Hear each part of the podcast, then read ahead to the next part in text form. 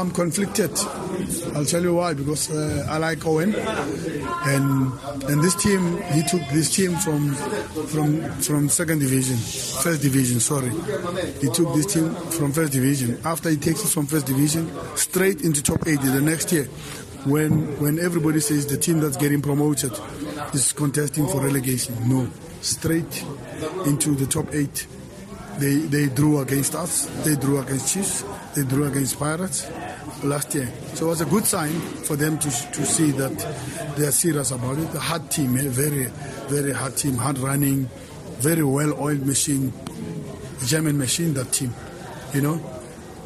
But I also want Kaitano because he was my former player to, to win his also his first trophy. I think it's always good.